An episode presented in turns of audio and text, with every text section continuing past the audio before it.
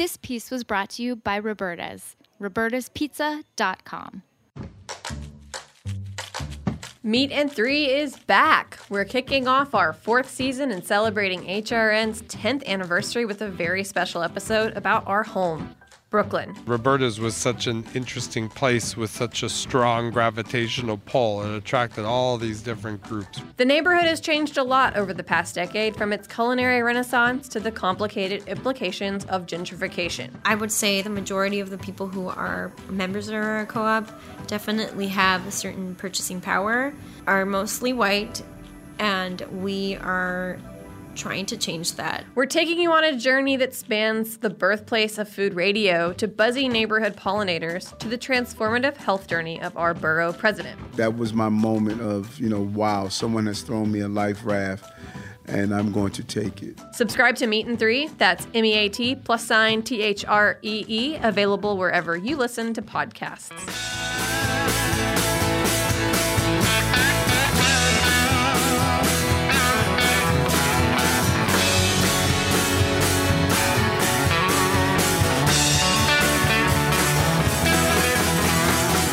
Hey, hey, hey, welcome to Beer Sessions Radio on the Heritage Radio Network. Hey guys, it's May 21st, 2019. I'm Jimmy Carbone, the host of Beer Sessions Radio. We're here at heritageradionetwork.org. It's in our 10th season. So we got a great show tonight. We've been talking about all things local, craft beer, New York State, and beyond. And it seems that um, we think about local beer, but actually a big market for our our beers is uh, export, which is similar to many other industries um, that that we think of in terms of business. And um, we've had a, a, great guest on before, Kurban and uh, Peter. How Kurban. are you guys? Kurban. How are you? From uh, Crafted Exports. Um, we put together an You interesting show about um, you know exporting beer to, to Europe and um, yeah. So welcome to the show, Kurban. Great to be here, as always. Q. but um, t- tell us your backstory because it's pretty interesting. We think about everything that's happened in New York and craft beer. Um, we forget that breweries like Brooklyn Brewery long ago were selling more beer exported than they were in New York. Yes, export is growing. It's the reason that Peter and I started this company. Uh, I'm the co-founder. Peter, the other co-founder. Um, and you and I were at a bar a couple weeks ago talking about the rise of craft internationally, and, and it kind of pivoted to specifics.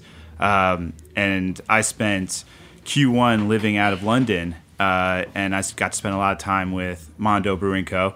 Uh, Tom and Todd, the owners there, um, and we we started kicking around the ideas, Todd and me specifically, about the Yanks and Sox are playing later this year in London, first time, um, and we came up with the idea of we should really do something along the lines of a New York versus Boston beer series, collaboration series. So the guys from Mondo, after the CBC this year, flew over, um, and two of our best New York breweries, Captain Lawrence and Gun Hill, who are here with us, uh, we did them, and then also Harpoon and Night Shift out of Boston, and Mondo brewed, with each of them, and those beers are currently on the water over. Um, and we've partnered with a bunch of great accounts in London, Mother Kelly specifically, uh, that's going to be pouring all the beer. So it's just uh, another chapter in Crafted, another chapter in the rise of craft overseas. No, it's exciting, and everybody introduce themselves. Keith.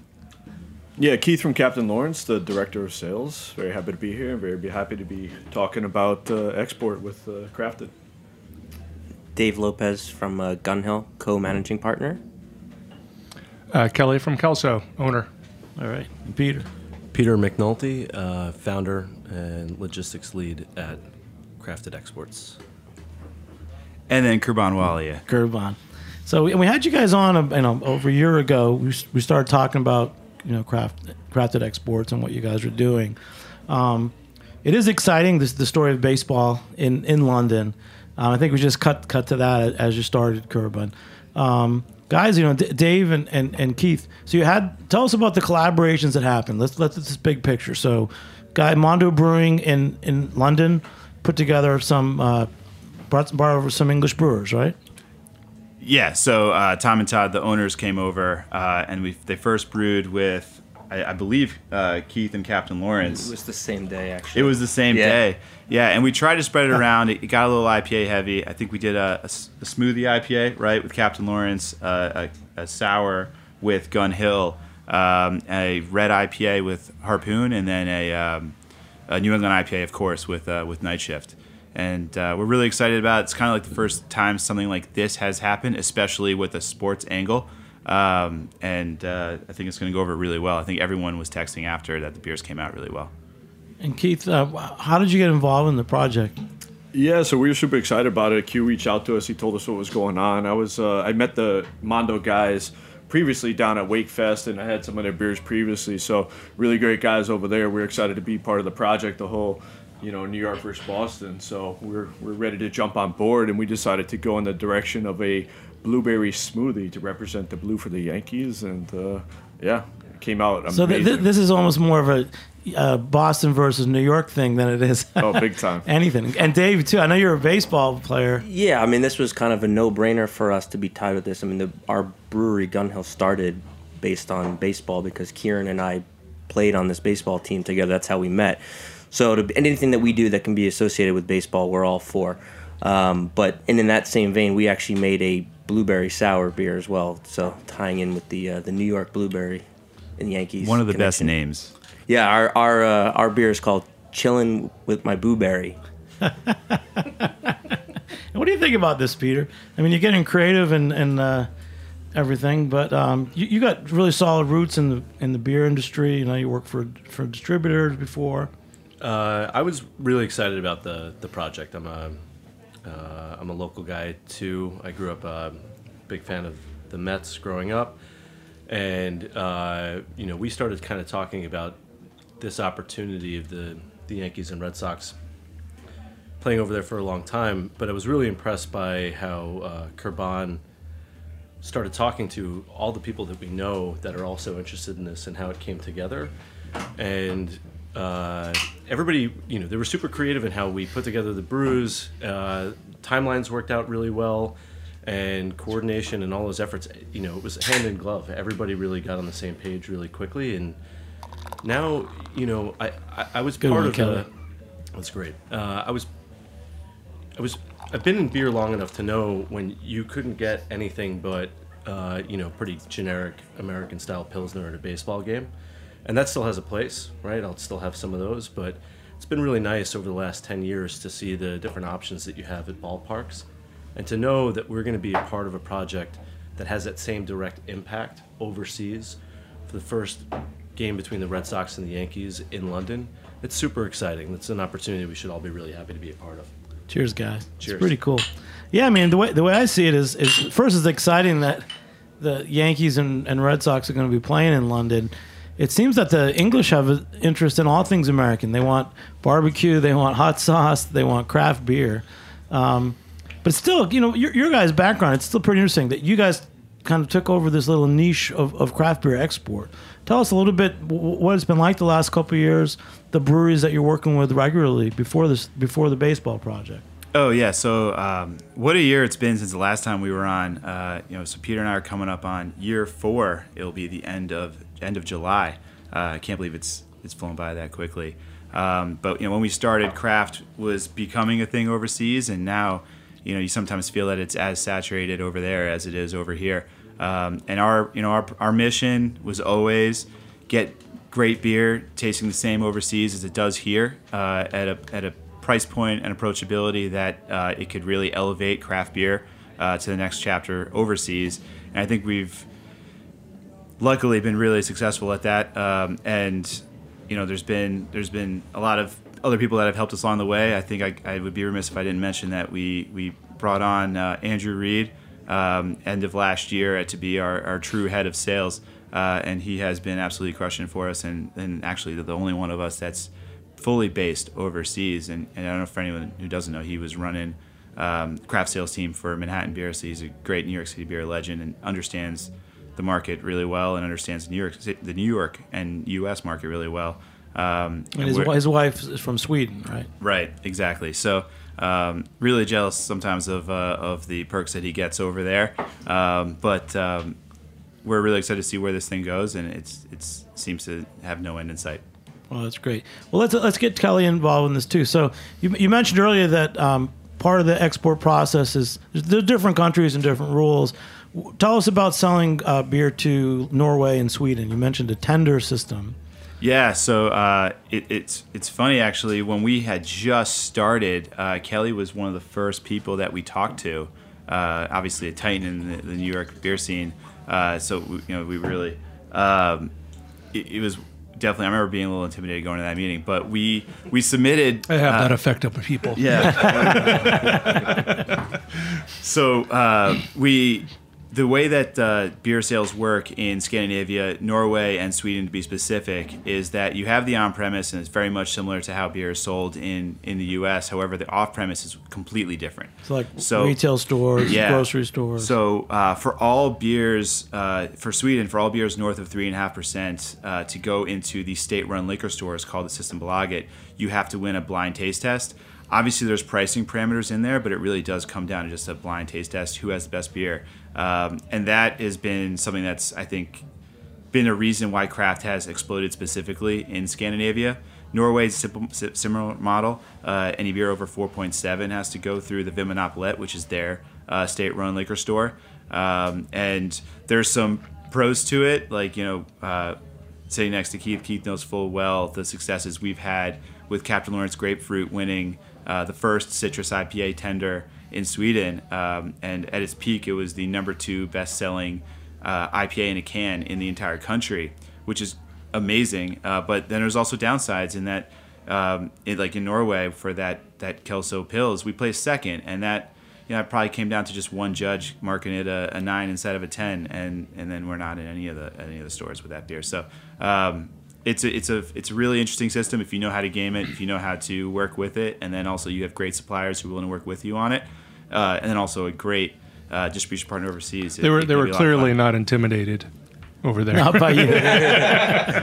but you guys, you know, the the, the brewers here, uh, Keith in particular, tell us about uh, other exports that you've done, other other you know opportunities you've had.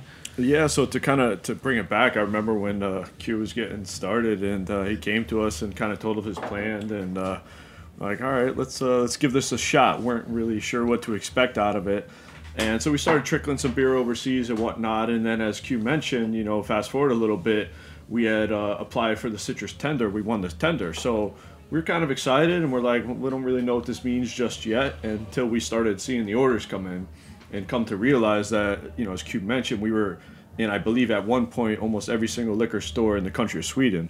So you could find a polar bear and you could find Captain Lawrence grapefruit. So it was pretty exciting at that time, and uh, the market was, uh, likes you know, pretty. They're they're pretty. Uh, the Swedes are really excited about American craft, and they support the culture and, and, and the, the brewers' good beer coming out. So uh, it's been a, it's been a great for success for us. We've kind of gone from zero to 100 over there. Um, but as Q mentions, there's pros and cons to all these uh, processes, and it's a little bit like the lottery, and uh, we were fortunate in that.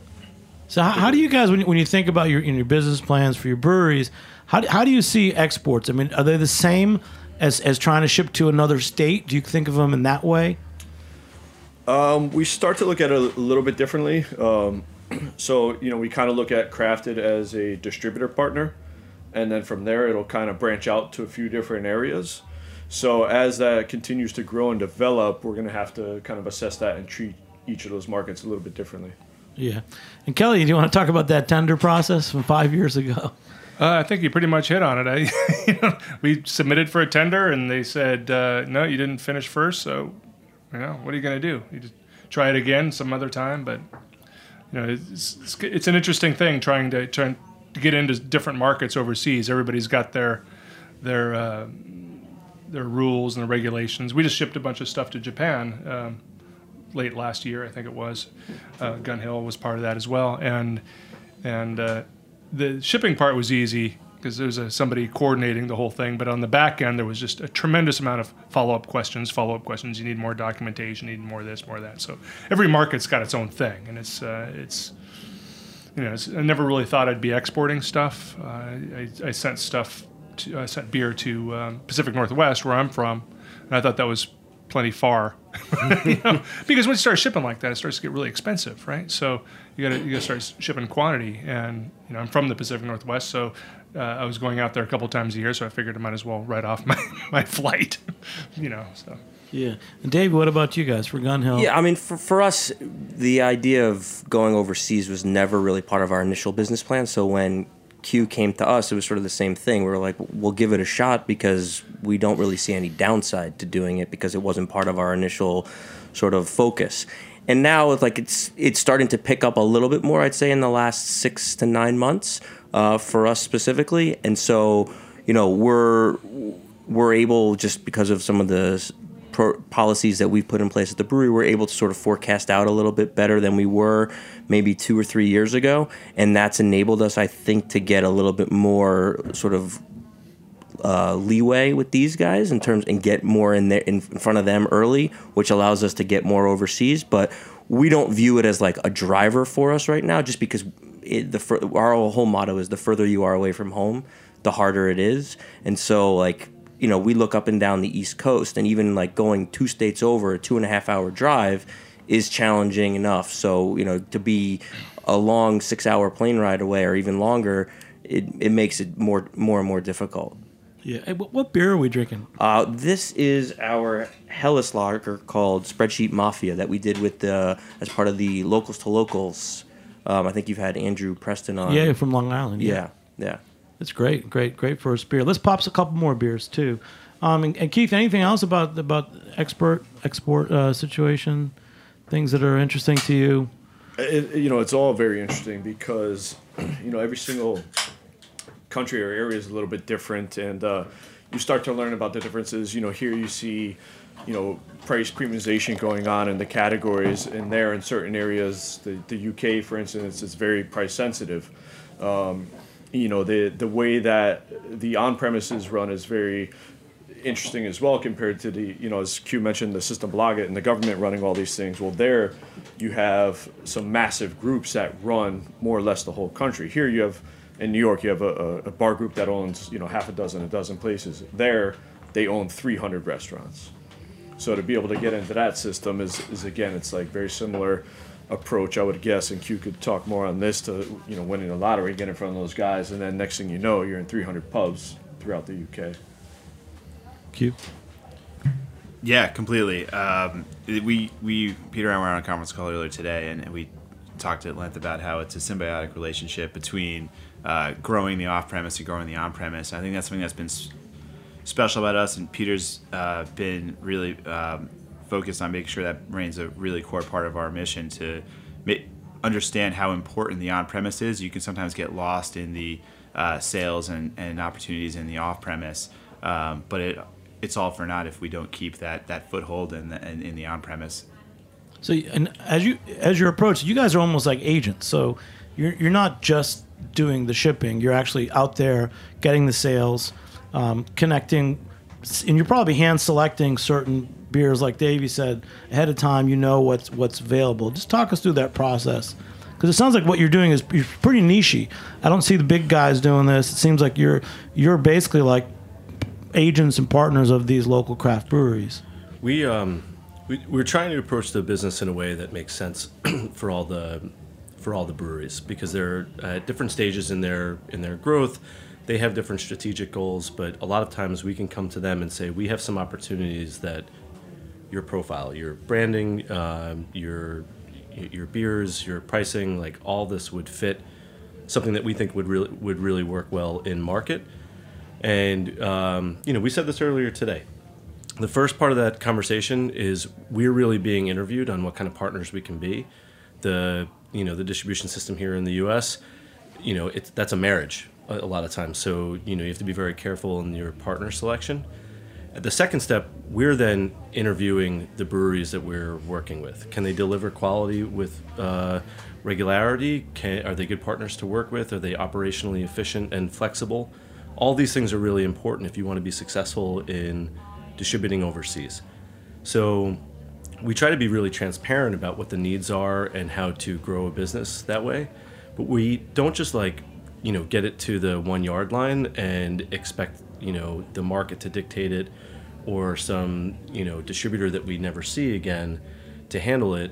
Like Keith said, w- w- we try to play an integrated role so that, you know, the time zone difference, the difference in languages, the compliance issues that you deal with in all these different places uh, that Kelly touched on too, like, we want to be a centerpiece for all of that, to, an inflection point. All that information can be consolidated so we can help all of our partners manage overseas, their main responsibility doesn't change, and that's what we're trying to do for the breweries. They brew and package beer, right? That's a fundamental cornerstone of what the brewing industry is. We don't want these guys to figure out like how to, you know, figure out compliance language in Sweden or know the intricacies of like two different state-controlled distribution uh, systems. That's what we're here for. So we go to them and we say, "Hey, there's a new tender in um, in Norway. We think that you guys would be a good fit. Can you put some thought into it? Here are the parameters." And then we kick that to them. They do the, what they do, and and then come back to us. Uh, no, I was gonna say from our perspective, like I think literally the only difference, besides the size of the kegs and the specific kegs that we're filling, like we have to put something different on the the keg collar. But other than that, like it's really no different for us than dealing with any other distributor that we have when we're sending this beer out. Like it, you know, I get a uh, a shipping label, and that's pretty much it. We put it on on the pallet, and then it goes. And so, from our perspective, these guys couldn't make it really any easier than they do when it comes to actually sending the product and once it goes over there. That's the best compliment I think that we've ever gotten. Let's toast to that. cheers. to yeah, that. cheers. Uh, cheers, guys. Because that's literally the that's the business model, right? We want to make sure that we know. It, we talk about this all the time. I, I've I've worked supply side, distributor side here locally, and I wanted to make a lot of the headaches that I had go away, and it was because it was a different headache every day. I didn't remember how to ship to Brazil or you know to Connecticut, right? Like it was always like a different, you know, uh, you know, you have to do lab testing for one, you have to go to the Chamber of Commerce for another and uh, it's hard and it takes away a lot of focus from what you should be focusing on for the breweries so the dna is 95% the same but the 5% that's different makes all of the difference right in terms of you know the, you can make a lot of analogies but like if you aim at something that's like a, an inch away you're going to be pretty accurate but if you aim for something that's 300 yards away if you're just a little bit off from the start it's going to be way off target so what we're trying to do is make sure that everybody can stay on target all the way. What's through. the sport in, in, in Norway in the north where you have to ski and shoot in the same thing? Is Uh, that the- biathlon? the- the biathlon, yeah. he made a shooting reference, but Yeah. uh, what's the next beer we're drinking? Because we're gonna take a break in a second. Uh, this is called Buena Onda. It's our Mexican lager that we just released last week. That Little seems, late- that seems like a pop, popular style, doesn't it? Now, Mexican style. Yeah, and, and it doesn't necessarily have to just be around Cinco de Mayo anymore. That's great. We're going to ask a couple more questions, but tell you what, we're going to take a short break just for a, a little message. We'll be back in a minute on Beer Sessions Radio. All right.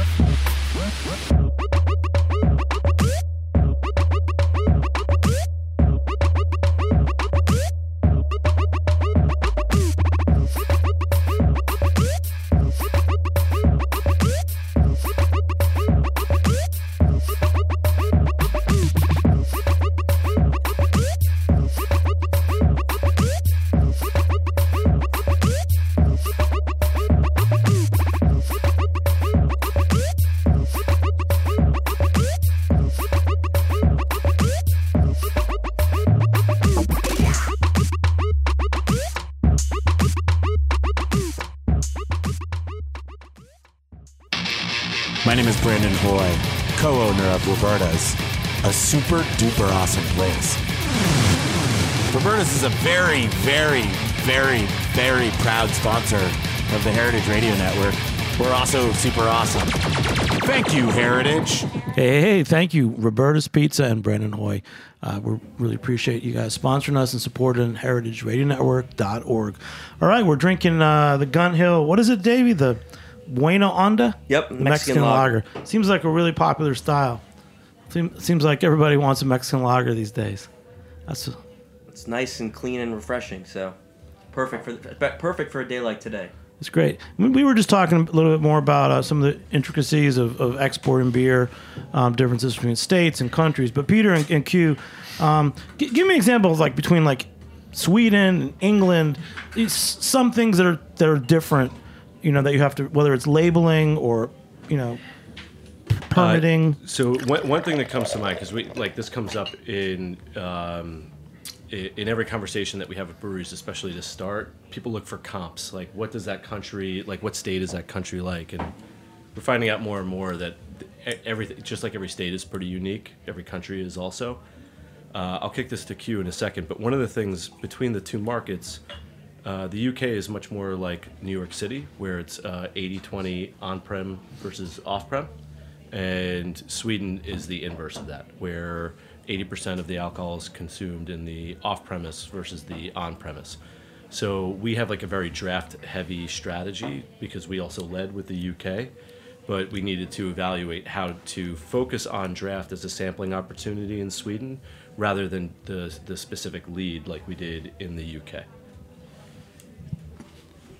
So uh, this is Kurban again. Um, differences in countries. So uh, the UK, outside of being, as Peter mentioned, it's very draft oriented. Also, it's very price oriented uh, in a way. In a, every every place is price oriented, but it's a whole other level in the UK. If it's it's above a point, certain point, nobody will buy it. Uh, so you really have to come in at the right uh, at the right price.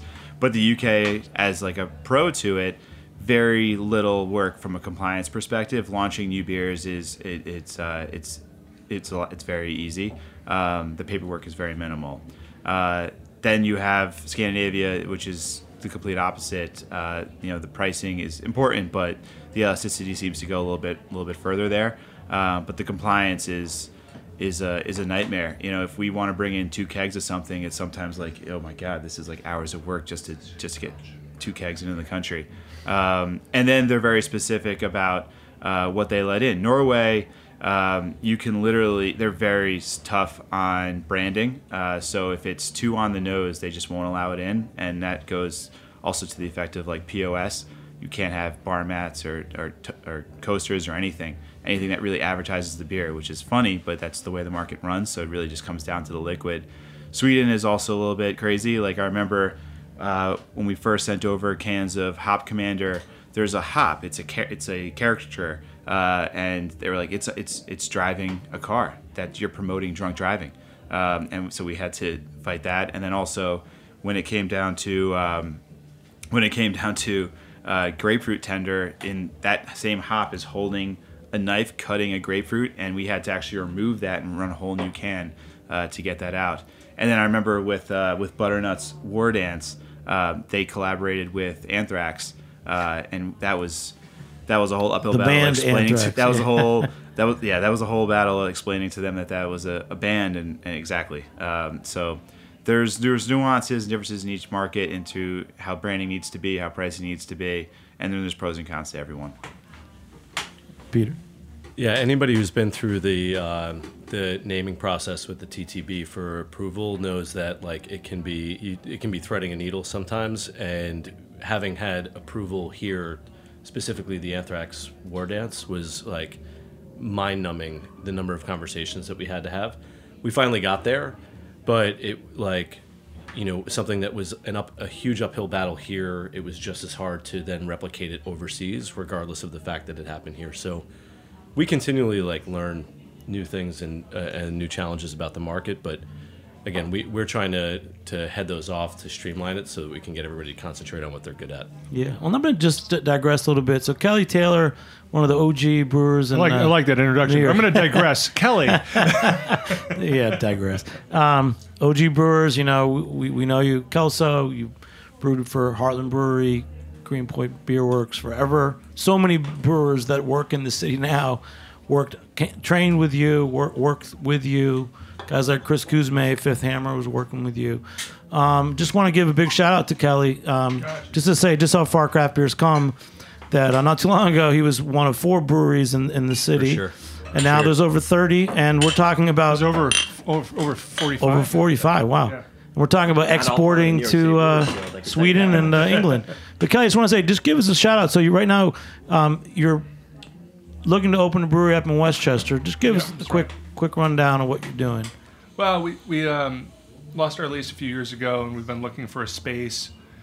Um, and you know, price of real estate's gone up. Competition has doubled.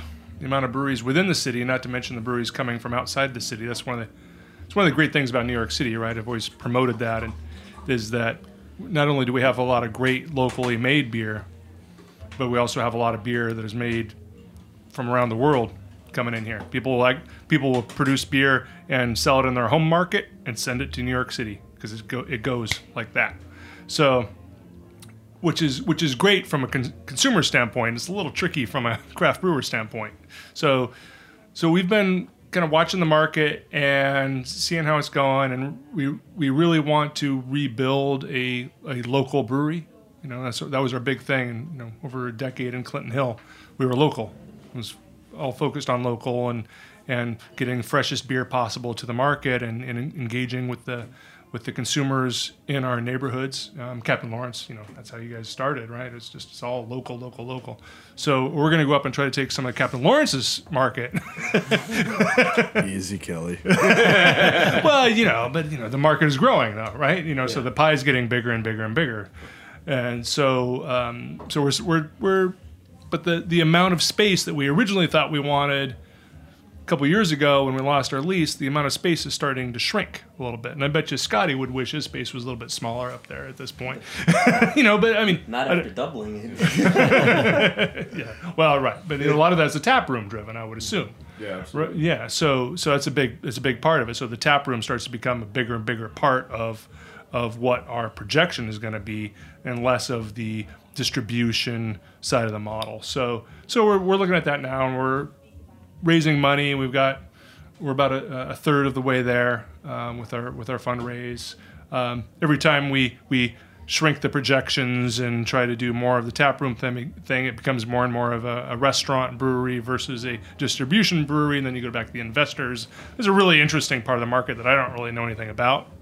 Which is funny because I've been brewing for over 25 years, but uh, you know I'm learning this whole project and learning learning how the investment part works, and and you know we're just plugging along. That's great. Well, it's great to have you back on. We just wanted to let you get a little shout out there about that. And let's go back. So, um, Gun Hill, man, same same kind of story. I've known you guys a long time since you started. Uh, we had you on. You, you did a, the Broadway Brews project. Yep. Uh, yeah. With the cast that of Hamilton. Three years ago already. Made a beer. Yeah. Um, wh- what's it? wh- What's up with you guys now? You've opened a second tasting location. Yep. So we have uh, Gun Hill Tavern, which is in the, the South Bronx now. So it's um it's under our farm license, uh, and it's we have eight beers, eight of our beers on tap, some local cider, and also um, local New York spirits there, and then we have a small kitchen. Uh, so it's sort of you know we one of our biggest things was the the Bronx is, was always sort of a, the the unknown frontier, and when we opened our brewery in the North Bronx, it, it was very clear that there was no good way for people from other boroughs and also from the South Bronx to get to our brewery um, by public tran- public transportation. So we felt that by opening something in the South Bronx, we would be able to get the traffic that was not coming on a regular basis. So now we have another spot that is a local spot and is much more accessible. Like it's 30 minutes to Midtown Manhattan on the train. It's across the street from the 6 train, around the corner from the 4 5. Whereas going to the brewery, even from Midtown Manhattan, you're looking at an hour plus, hour and a half on the train. Um, so that's sort of the, the most recent thing for us. Great. And uh, Scott, uh, uh, Scott, Keith, my, my, my names are all over the place today, but Scott Vaccaro, uh, Captain Lawrence founder, brewer. Uh, how's he doing? He's doing great. He's uh, always got something going on. Uh, as Kelly alluded to a little bit earlier, we just went through another expansion for the tasting room. So another 5,000 uh, square feet over there. Uh, distillery soon to come. Uh, so very exciting times. You know, our, our strategy is uh, we, we were, you know, very local as well for many years. And then it came to the point where we started, you know, expanding. And it pretty much looked like one market per year and it's been a great strategy for us. The last uh, year was amazing, and we're on pace for another great year. Great. And and where else? What are the strongest markets you have? You selling in New York? New York's a great market. The you know the greater Philly area is a great market. DC's been fantastic. Um, we're, we're doing good up in Massachusetts, uh, and then we recently uh, the Carolinas have been great, and we recently lost, launched uh, Florida, and they're off to a great start as well. You And know- obviously we talked about the export. And separate from export, you know, I've, I've noticed saying a lot more like traditional restaurants that some of them have been around for a while are starting to consider adding more craft beer. Like you maybe have six lines of beer. You you might see them being open to to, to, doing this. Um, I guess what I'm saying is, Keith, I, I've got a restaurant on the Upper West Side I'm working with. Um, the guy's interested in trying out some craft beer, but doesn't really know it. What what would you pitch as like the first beer someone should take on uh, if they're just just adding craft beer? And it's, we're kind of going backwards. I feel like we did this 12, 15 years ago, but it's amazing that you're talking about the industry and the growth, we know that there's this much money being spent on beer. It's probably not going to grow, but the, but the, but the craft has potential to grow. Yeah, I mean it's a tricky question, right? The industry has changed so fast over the years, and specifically in the most recent years that the change of what the consumer wants is, is nobody knows what it is. So you got to be able. You know, we're fortunate enough to be while we're a decent sized regional brewery, we're small enough to be able to pivot and you know create new trends and jump on new trends and see what's out there. So if somebody's opening up you know, we have a, a, wide enough portfolio to find a hole in whatever you're looking for with that draft line and I think that's the best strategy to uh, to approach. You know, if, if you already have a, a great Pils online and a you know IPA online, well, we're going to go in a different direction, and vice versa. So I think the strategy is, you know, nowadays it's kind of giving the consumer what they want and making you sure you fit well into that tap line. Yeah, let, us say you had you had. I mean, there's so many restaurants in New York that fit this. They've got a Stella on, they've got a Guinness, you know, they've got another macro-owned, um, you know, crafty brand and there's one line that's open. Pick a beer. What what would you well, I, would, suggest? I would say Stella and Guinness are both open. Incidentally, let's, let, us say they're not. No, I mean realistically. I mean, I mean that's yeah. because if you go in with a craft nitro uh, uh, Irish stout, a lot of places are looking for something different. You know, so they're like, oh, you have a local nitro stout. Nobody else has got it. You know, or you go in and they have Stella. And like, you know, try this. It's, it's, it tastes the same. It, you know, it's very similar, but you can you can take it off, and I have, and, and I think that that's that's an int- that's the thing that you're kind of battling. Is a lot of people don't think you can take it off, but you can. I mean, we did this in, in t- you know. 2005. People asked for Stella. I had a Belgian Pils. But you yeah. know now it's like I think the the bigger market is that there's more mainstream restaurants that, that want to, to take on some lines. Well, I think I think it, I think it depends on two things. Number one is what are they willing to spend on the beer? Like if, if they're trying to get you to compete with certain price points, well that that's a different conversation. And then the second thing is, do they want something that is always going to be available, or are they willing to rotate? Because if you're only looking to rotate, then you open yourself up to a much larger audience. But if you're looking to just focus on having a dedicated line or a dedicated style, then you're you're sort of narrowing your focus a bit more and narrowing who you're going to talk to because in this day and age a lot of these breweries that are opening up they don't have flagship beers and if they do they're probably only making flagship IPAs. So if you're not going after an IPA or a Pilsner line, then you're looking at a much smaller group of, of, of breweries to talk about that free line. Keith? Yeah, no, it's a great point. You know, so number one, right? I'm always going to go after the IPA line and or the Pilsner line, and the, two highest volume lines out there without a doubt. And then there becomes the subcategories. Okay, you were looking for something different for an IPA. Well, we got a we got a grapefruit IPA. We have a New England style IPA. We have a junior New England style IPA. Or you're looking for you know something that's a special release we have smoothie beers so you gotta have to have that flexibility within your portfolio to be able to find that you know that place in, in each and every bar out there looking for something and then bringing this to export into to England and, and Sweden, um, it what what changes happened over there? Because it you know it's not overnight, but there's definitely an interest in having American craft beer in, in those countries. Um, I, this re- the conversation resonates with us because um, craft beer, while while growing and very quickly overseas, one of the things that we're challenged with is like how do we get to that next level account?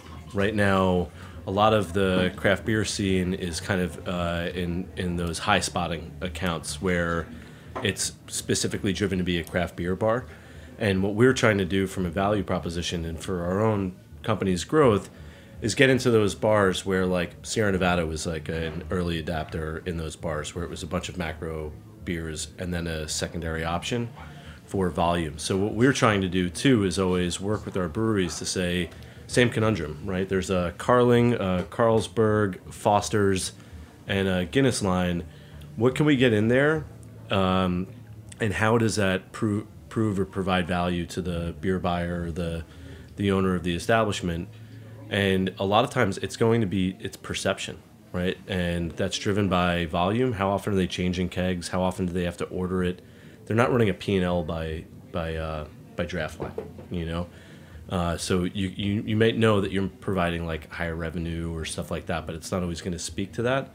And it's it goes back to um, you know hand to hand combat, right? You're you're in the account, you're showing your face, you're providing the, the staff with the tools that they need to sell beer. It's equally as important as the style that you choose to to be in there, and then it has to actually translate to actually working with the with the customer. So we're constantly doing that here. It's it's not it's it's less competitive, but in a different way. Like in the UK, those second level accounts don't have, you know, uh, I you know I cut my teeth on the supplier side at Sixpoint, and it was great. You know, on Smith Street, where you had all these bars where there were a lot of macro lagers for a long time that just started integrating and carrying the you know the Bengali Tiger and stuff like that it's having that conversation where you can flip that one line where it's a permanent fixture of it and we're still looking for there's no magic bullet right it's account by account you're gonna have to try to figure out Well, you know, what, you you know what I used to try to do is uh, once I'd get the talk to the bar manager and you get the beer in, right? That's you get it into the into the draft uh, rotation, and then you go and you talk to have a tasting with the uh, with the whole staff, including the kitchen. If you get the kitchen guys involved, and they start because they'll they'll start drinking the beer, and all of a sudden you start going through a lot of kegs. They're not running the numbers, being like, "Oh, look how much of this beer we sold." They just they're looking at the empty keg, and they're saying, "Oh, we, we need to order some more of this keg." So they they'd go through a lot of beer. Yeah, this is this is really moving quickly. But then the kitchen staff was drinking half of it. So you know, so but but that's to your point is that some sometimes they're not actually running the numbers. They're looking at how much of the beer they're they're they're changing it- around. You know, so they do it by feel. Yeah, so a lot of it, you know, it's kinda- Yeah, and, and there's one more thing. You know, Peter hit it uh, with talking about that's the world we're kind of living in, where there's a lot of those bars overseas. Uh, they're they are new to this whole world, and they are asking us that question. There's also the other side of export, which is um, a lot of these countries you can actually just buy draft lines. So it's it's working. But you can't your- do that in the city though. In New York, York no, City. no, No, not, no, not no, in New no. York. That but doesn't happen No, that doesn't happen at all here, does it? Right, uh, but overseas, I'm just bringing the parallel to, uh, to the international point and to the national world, and you these are very above above They don't table handshake contracts where um, we can actually go in and say we have to find the right places that we want to actually establish, and then we work with our distribution partner to find the to, to find those places, and then we can actually buy those draft lines, um, and then that's a, also a, a great place to be because then you you can find a world where you're the only craft line, and that's when you're you're pretty dangerous, as Peter was alluding to. Now, let's go back to the baseball collaborations because that's kind of why you brought in Captain Lawrence and, and Gun Hill. So you, you- you put that together. So Mondo Brewing, they're what an American guy that that has a beer operation in London. They're two amazing American uh, guys that uh, worked in the UK beer scene, uh, also worked other parts of the world, but they, they started uh, a brewery in 2015, which um, by London standards is light years ago. I mean, when we first started the company in 2014, there were probably like 30 craft breweries, and we think of how saturated New York is um, as the marker being what 45. London is a similar sized city with 180, um, so it's a whole different world. But they're doing some really great things. They benefit from being American in that they can look. They, they travel here quite often. They know what's going on here. Uh, they have phenomenal connections in the in the beer space, um, and we're very like minded in our crafted approaches and, and their approach to uh, sales and brewing. Uh, so we get along really well and. Uh, it's no, no no shock that I spent a lot of my time at their tap room when I was living in London uh, earlier this year, and uh, they kind of recognize how important uh, the MLB series is going to be because it's not just going to be this year, right? It's going to be years to go. Is that Major League Baseball? Is that what you said? Uh, and, You- you just mean Yankees Red Sox. Yankees Red Sox, yeah. Yeah. Um, Yeah. And Peter, uh, having spent substantial time in in both Boston and in New York, um, this was really a no brainer series for us to highlight both cities, and they're also probably you know two of the top cities for us in terms of where our, our supplier representation is. Um, so it's been uh, it's been great to be able to highlight those. I can't wait to get over there in uh, in June uh, and, and drink those beers. So right now, the the Gun Hill and the Captain Lawrence beers, what they're on they're on a boat going over to England. Yeah. So uh, you know, Peter is the best of the best at making sure the beer is tasting phenomenal and gets there in a very uh, a very speedy time that the customer is always very happy with. Um, and they're currently on their way. And um, I think they're gonna. I think they. I mean, I'm so pretty sure we're let's gonna talk sell about the that when we kegs. So what are they? Are they one-way kegs? Are they plastic kegs? Are they metal kegs? What What's the technology that you're using? Because now you've been doing it for a few years. Uh, we have a partner uh, that we work with that allows for a lot of flexibility, but we use uh, 30 liter Frankie German manufactured steel kegs. Uh, they have an S-type coup- coupler, so they're fairly easy to uh, to fill at your standard uh, brewery. But they, you know, this is like the Kleenex of kegs. They they they guarantee a good amount of, uh, you know, w- there's a significant quality um, guarantee uh, when using. Did you just say Kleenex of kegs? Kind of, yeah. Okay. I did. You might no, you not might want to of. rethink that. well, well, I mean, I'm sticking with it, Kelly. I don't know. okay, Kleenex of kegs. Come Well, I mean, like it's the it's you know it's Frankie in my mind in, in Yeah. operations always been the standard in terms of The standard. guaranteeing quality Okay. uh, for you know w- what you're going to put your your product in, right? So, so we're, this is shipping to England, right? uh, yeah. Yes, Rolls Yeah. Rolls Royce of kegs. Okay. Yeah. Thank you. You're welcome. Right. First one's free. That got a little intimidating there for a second. It's, Well, you it's know, just like No, I'm oh, just, geez, I'm just, I'm just really giving Yeah, you no. crap, is what I'm doing. No, and I enjoy it. It's a Kleenex of kegs. Come on. Yeah. Let's see, so one-way Best kegs. analogy. I didn't think I was And you gonna get guys called have what? It's, Yeah. it's cold chain. No, I what? understand. It's cold chain Yeah. shipping the whole way. Yeah, cold chain. Germany, ship- So I, one of the things we, you know, we had we have like a large uh, integrated partnership with all of our breweries. So um, what we do is we we ship everything refrigerated. We consolidate it, but we often ask like our our brewing partners to hold on and warehouse the kegs for a couple of days until it gets uh, picked up, refrigerated, freight, and then it gets right into co- cold storage on the on the other side. So like uh, what we are, are often have, or more likely have, the beer that's being consumed that we ship overseas is fresher than you're going to find it in a lot of local establishments, or if you get an order from Fresh Direct. The beer that you drink that, that we're picking up from the breweries and how we manage it is often going to be fresher than what you can get through uh, regular retail. So, you know, Kurban did a really good job collabor- you know, um, strategizing and focusing on the collaboration, making sure everybody was communicating with each other and setting up dates. But I'm hammering him every day. When is this going to be packaged? When is it going to be ready? What what date does it have to be there? Because all of that is equally as important. You can make a great beer, but if it's not there at the right time, if it doesn't taste right, if it's not at the same you know pricing component, uh, you know the important aspects and cornerstones of logistics, then you know it's it's it's a vanity project. So Keith, the beer you made for England. Just tell me a couple steps that happened and what you had to do.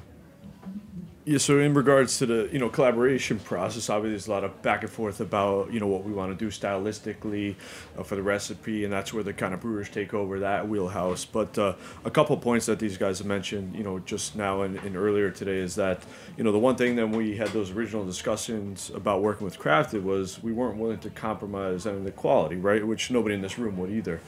Um, and they kind of assured us of all these processes and this and that. And I was fortunate enough to take a couple trips over there and to see. I mean, it's accurate. I mean, we've done some freshest programs over there, trying to get it out of our docks to, to their stores as soon as possible, and they've really been able to deliver on those promises, which is extremely important to us because you don't know the boards that's going on a boat overseas, and when you get there and you crack that beer, we're you know you want it to taste exactly as it does here, or what's the point? You're not representing your product as it's intended to be represented.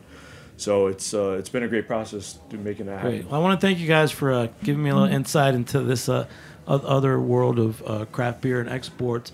Um, the last beers we had, Kelly, what beer did you bring? You brought in a little uh, ball jar. Yeah, it was a uh, collaboration kind of pilot batch I did with uh, with Queens Brewery. It's a uh, Belgian session brut IPA.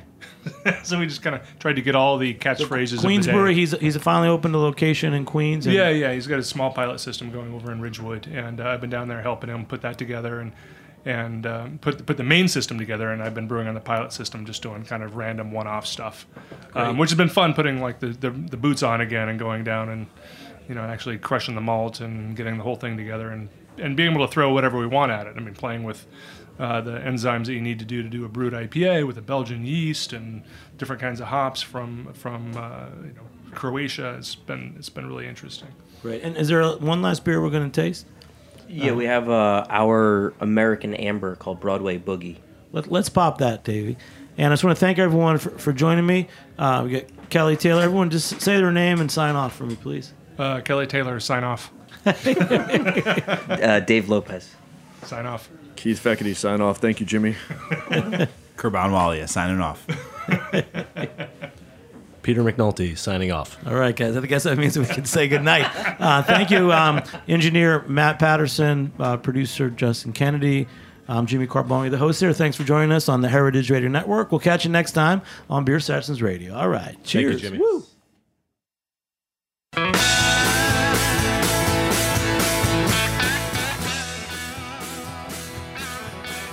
For listening to Heritage Radio Network, food radio supported by you. For our freshest content and to learn more about our 10 year anniversary celebrations happening all year long, subscribe to our newsletter.